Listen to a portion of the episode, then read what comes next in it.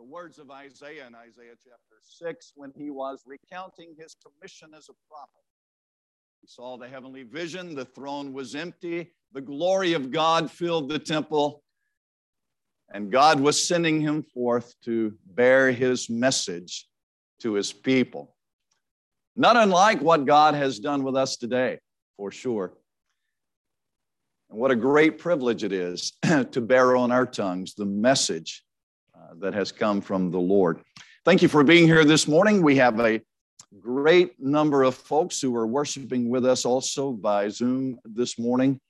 Uh, in fact, we have almost as many devices on Zoom uh, this morning as we had on Wednesday night.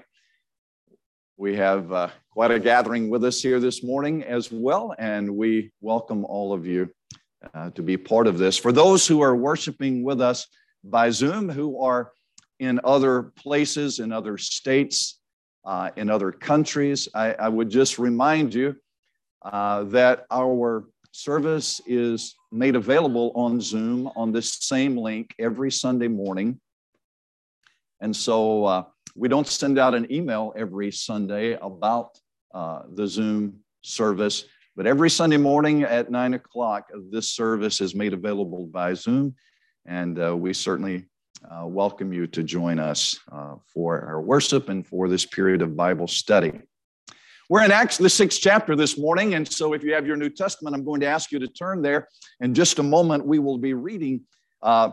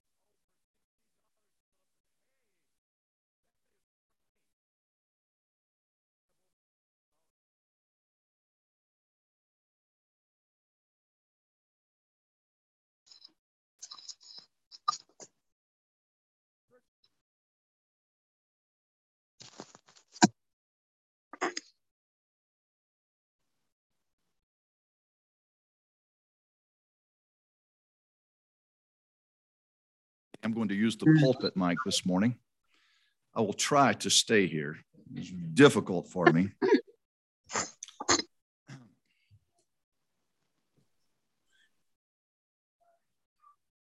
In Acts the sixth chapter, uh, the text begins with some uh, some very encouraging things. The numbers of the disciples were increasing. I, I want you to look at something with me. Hold your finger right there in Acts chapter 6. Go back to Acts chapter 2.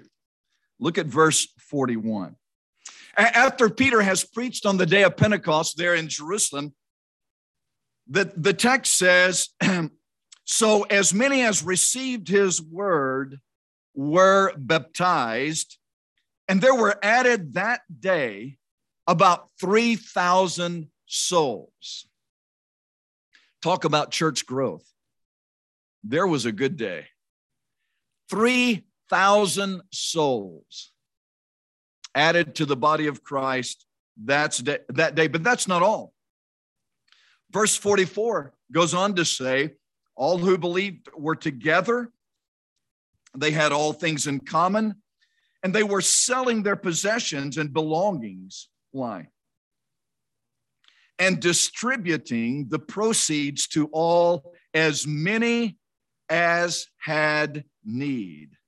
And day by day, attending the temple together and breaking bread in their homes, they received their food with glad and generous hearts, praising God and having favor with the uh, with all the people. And the Lord added to their number day by day. Are you noting this in your text?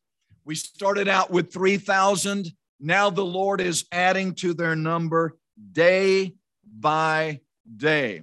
Look over in chapter 4. Beginning in verse 4, Peter and John have gone to the temple and uh, they are speaking there. They healed the lame man. Uh, the text says that uh, the captain of the temple, the Sadducees, came upon them, greatly annoyed because they were teaching the people. And they arrested them, they put them in prison. But I'm calling your attention to verse number four. But many of those who have heard the who had heard the word believed, and the number of the men came to be about 5,000. Now, he doesn't say there were 5,000 Christians. He said there were 5,000 just among the men who are Christians. We don't know how many others. We have thousands of people in Jerusalem who have become Christians. I'm in chapter 4 now. I'm looking at verse 32. Now, the full number of those who believed were of one heart and soul. No one said that the things that belonged to him was his own, but they had everything in common. And with great power, the apostles were giving their testimony to the resurrection of the Lord Jesus, and great grace was upon them all. There was not a needy person among them. For as many as were owners of land or houses sold them and brought the proceeds of what was sold, laid it at the apostles' feet, and it was distributed to each as any had need. You see that? Now I'm in chapter five. After Ananias and Sapphira have uh, both uh, committed their sin, they have both died, they have been buried. Now the text tells us in chapter 5 and verse 14, and now more than ever, believers were added to the Lord. Do you see that? Note that in your text. Every step along the way, the Holy Spirit is telling us, and now there are more, and now there are more, and now there are more. So that when we get to chapter six in verse one, what do we read? Now, in these days, when the disciples were increasing in number, a complaint by the Hellenists arose against the Hebrews because their widows were being neglected in the daily distribution. So the disciples are increasing in number as we get to this text in chapter six. Now, I, I, want you to note something here because that concept is important. How do you know that? I know that number one because the Holy Spirit keeps telling us that over and over again. It's like, did you get it? I'm going to tell you again. Are you paying attention? They're still growing. There's still more. Day by day, the numbers are increasing. The disciples are multiplying. Do you see that in chapter six and verse one? Note that. Now you have that becomes a literary marker for us in this text because you have two bookends here. In chapter six and verse one, your literary marker is the disciples were increasing in number. Note that in your in your verse. The disciples were increasing in number. Now, when you get to the end of this section, you have the other literary marker. So everything that is in between has something to do with this. Look in verse 7. And the word of God continued to increase, and the number of disciples multiplied greatly. You see that? Mark that. So you have these two literary markers within a few verses of each other. They're both telling you that there is a connection here between the Word of God and the disciples that are multiplying greatly. The church is growing. Now, with that context, that the church is growing, the Holy Spirit wants to tell us something. What, what we have in Acts chapter 6 really is the record of the second threat to the unity of the church in Jerusalem. The first threat was in Acts chapter 5. Ananias and Sapphira, they've corrupted the giving. This is a threat to the unity of the church. Somebody says, well, Peter and John were arrested in Acts chapters 3 and 4. That was a threat to the church. I'm not talking about a threat to the church. I'm talking about a threat to the unity of the church. To the unity of the church. Ananias and Sapphira were playing the role of hypocrites among the Christians. It was a threat to the unity of the church. They had corrupted their giving. The giving is directly related to the unity. Why?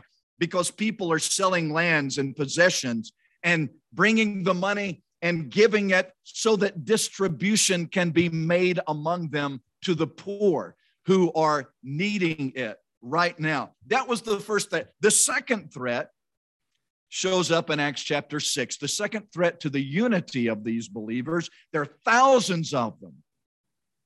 Their unity is being threatened now, and this time it is a threat to the to divide the Hellenists from the Orthodox. What does that mean? The Hellenists were the Greek speaking Jews. They would have been like Mark's people. The, the Hebrews were the Orthodox Jews, and they would have been speaking the Hebrew, or the Aramaic. There was a language barrier here, there was a cultural barrier here. You, you know what happens naturally among people that speak two different languages?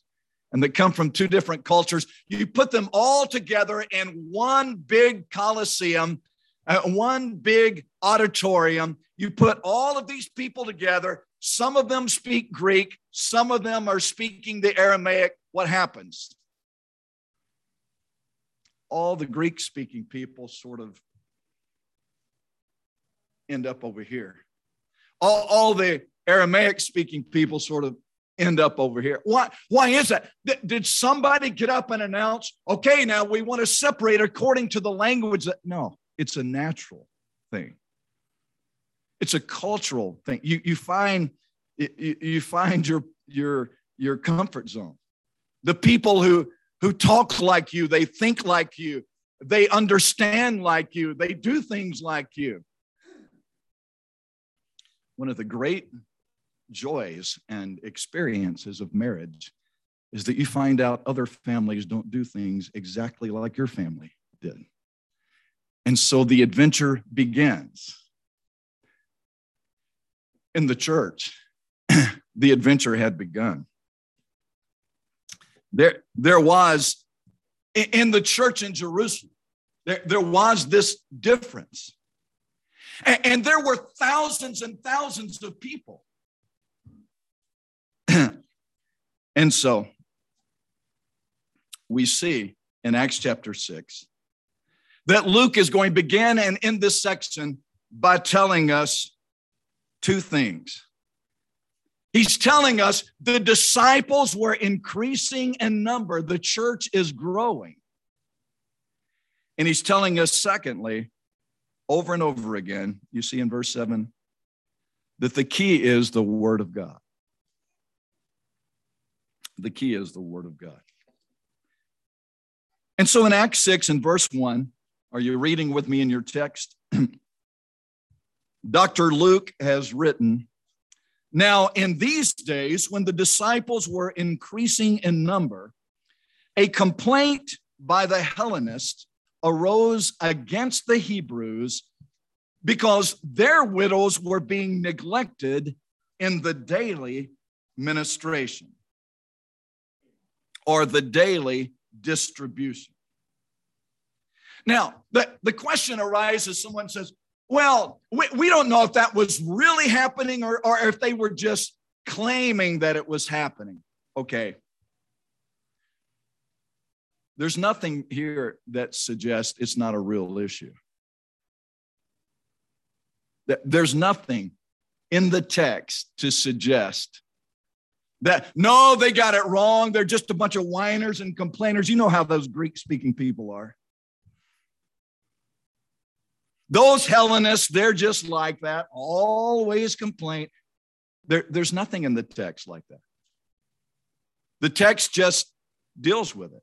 This was the complaint that their widows were being neglected in the daily distribution. Now, interesting things here. There, there's, There's also no indication in the text that anybody called a meeting together among the Hebrew speaking people. Said, hey, I'll tell you what, let's do. Let's kind of corner the market on this food distribution thing and let's take care of our people and, you, you know, those Hellenists. Uh, they need the diet anyway. Just let, let, it go. And what I'm saying to you is there's no indication that this was a planned, organized, that it was an, an, an actual intentional uh, kind of thing that's going on. It, it was just a reality. The numbers have grown and grown and grown. And, now not everybody's speaking the same language. Is that contributing to the problem? I don't know. But there's a problem, and it's threatening the unity of the church. So in Acts chapter 6 and verse 2, Luke says, and the 12, that is the 12 apostles, and the 12 summoned the full number of the disciples and said, they called all the church together. And they said, It is not right that we should give up preaching the word of God to serve tables. Therefore, brothers, you pick out from among you seven men of good repute, full of the Spirit and wisdom, whom we will appoint over this duty, but we will devote ourselves to prayer and to the ministry of the word. So the, the, the apostles now, the 12 apostles are in this church in Jerusalem. And they've got this problem. Do you know why they have the problem? Because they've grown so much. And and now the apostles are saying to the church, look, first of all, we're going to stay on task. We're not going to lose our focus here. We're not going to confuse our objective here. Secondly, they said, we're going to delegate this work. And we're going to let the congregation, the disciples, choose seven men who are going to assume this responsibility. And Paul and and the uh, and the apostles are saying to the group on this occasion, you choose seven, not just any seven men. Give me seven men, seven volunteers. That's not what they said. They said, you think about this and be very careful and deliberate about this. Men of good reputation, that is to say, men who are a known quantity. It's not like, here's somebody I believe he will develop into a really good uh, servant. No, it, we're not talking about bringing somebody to develop him. In. We're talking about somebody who is a known quantity. He already has a reputation among the group, a known quantity. He's filled, filled with the Holy Spirit and with wisdom. he not only is a baptized believer, but in his life, in his words, in his actions, in his deeds, in his family life, he is showing the ability to make good judgments and applications of the word that fills him.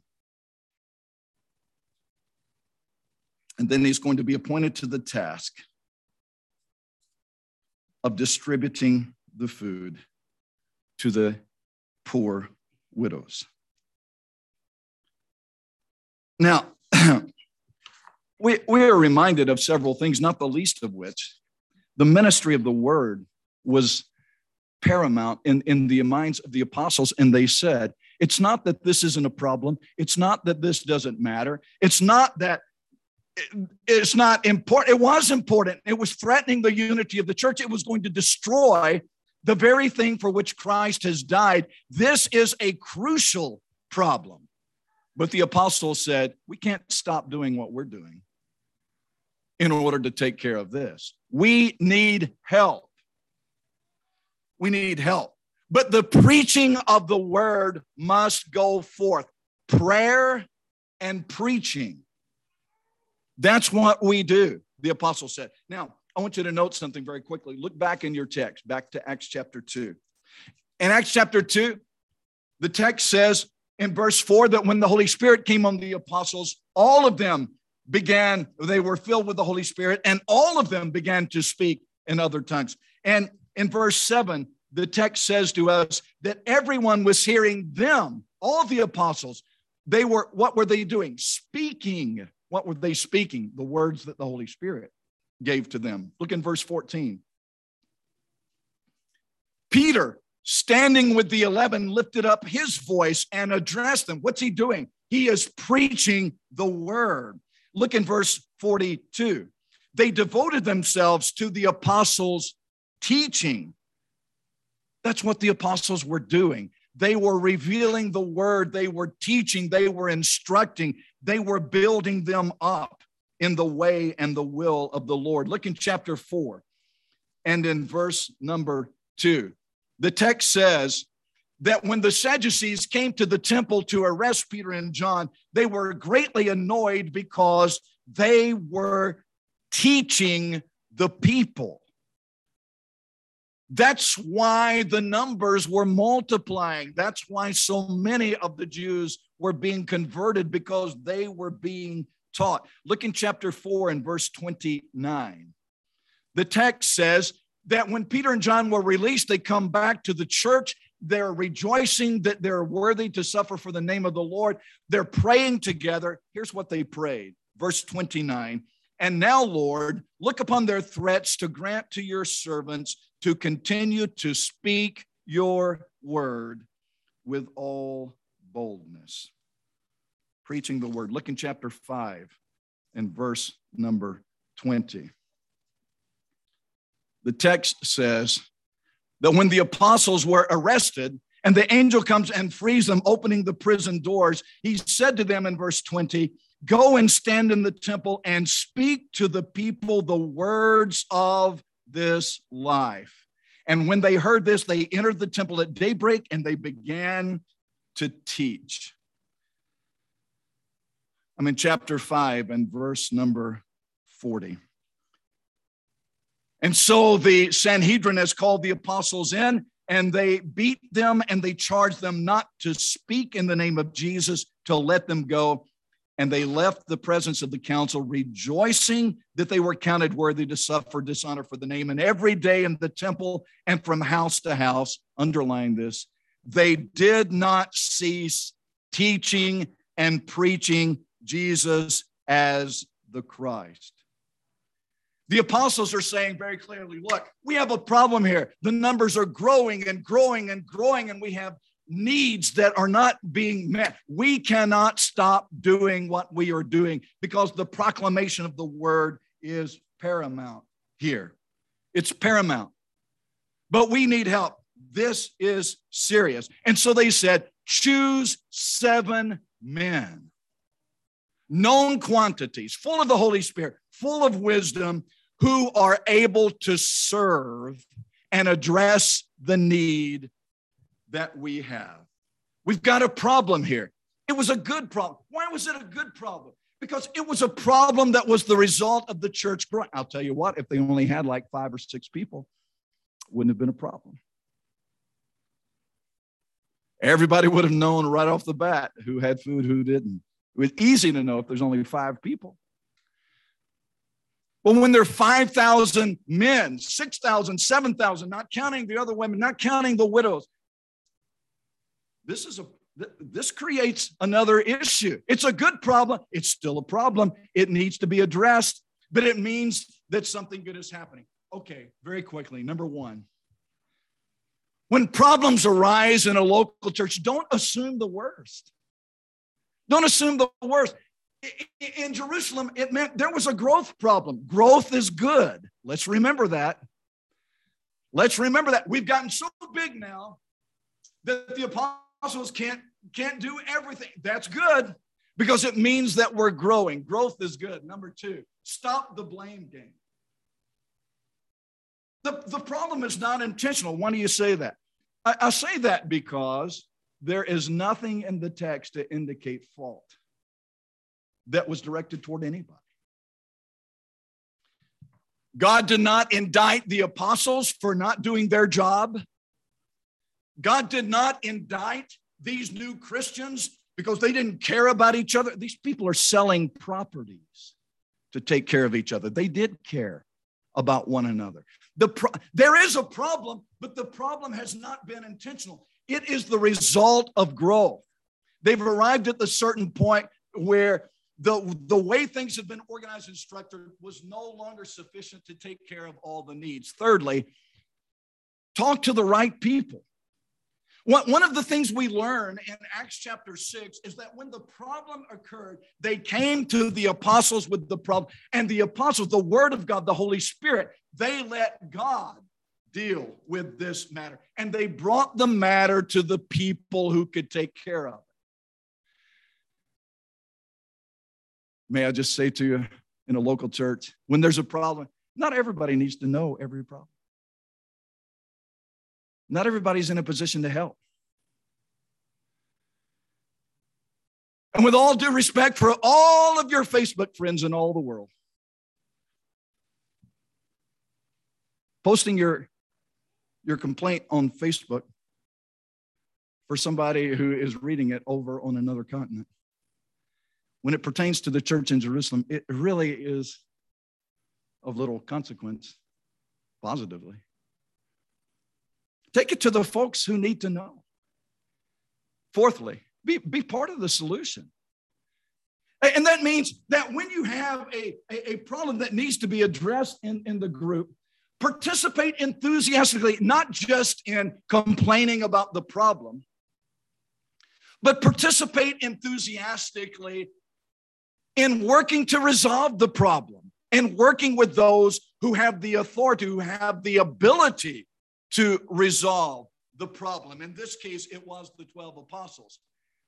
Fifthly, when, we have a good problem that is the result of growth, let's count our blessings. Okay, it's a problem.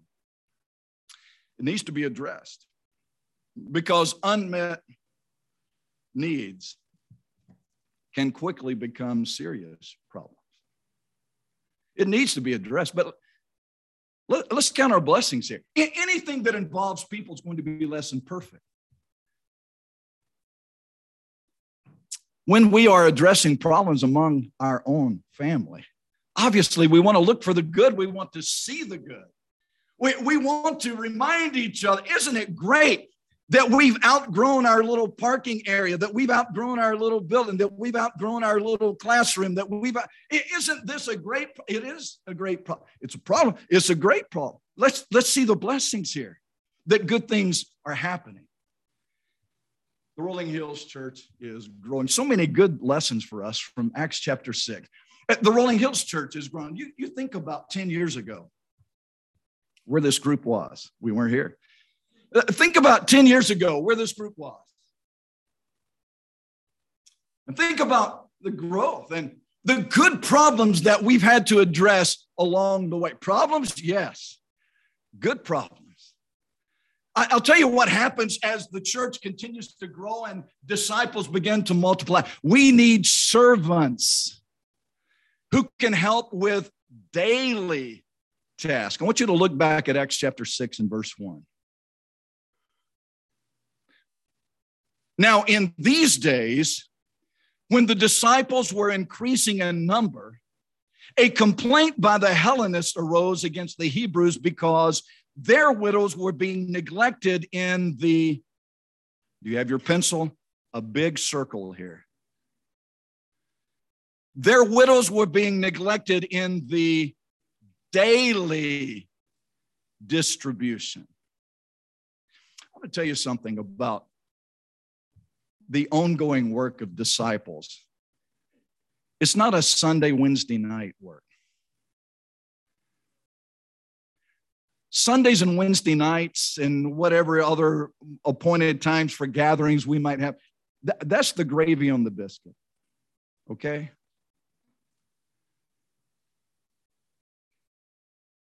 The work of the disciple is a daily work. I'll, I'll tell you something about those Grecian widows. They like to eat every day. Can you imagine that? Every day, the distribution. And, what I'm saying is, when we are looking for, for men and women who are going to serve God's people, And when we're looking for those who are going to be servants in a local church, we're not looking for someone just who can help us at nine o'clock on Sunday morning and seven o'clock on Wednesday. We're looking for those who can help, who can serve. There are lots and lots of things that have to go on in the organization and operation of a local church and the function of the body that must go on every day. Every day. We're talking about daily tasks. Thirdly, the key to church growth is preaching and teaching the word in, all of the realities that we're addressing and in all of the food distributions and everything else that must be addressed. We're not going to lose sight of our fundamental task that we bear on our lips the good news that Jesus Christ is the Son of God who died for the sins of the world. And we're going to take that message to the world. And we're not going to lose sight of that as our fundamental task. But growth demands that we share responsibilities. And that means that God in the New Testament did not provide for a superman or for supermen or superwomen in the church. It, it, wasn't, it wasn't organized like that. The Apostle Paul said in 1 Corinthians chapter 12, we're, a body, and one part of the body doesn't say to the other body, a part of the body, hey, I'm better than you. I don't need you. We can do without you. It doesn't work like that. Every part of the body has its place, has and God has put us in the body just as it pleased Him. And what we're looking for in the context of a local church is the opportunity to share responsibilities, good problems to have when the responsibilities increase. But why is that a good problem? Because the responsibilities increase, because the numbers increase, because growth is taking place, because there is more work and opportunity to serve. What a wonderful thing. If you're here this morning and not a Christian, what a wonderful time for you to express your faith in Christ as the Son of God and begin your service to Him. If you've never put on the Lord in baptism, you can do that today. If you're a child of God who needs to come home, you can come right now while we stand and sing.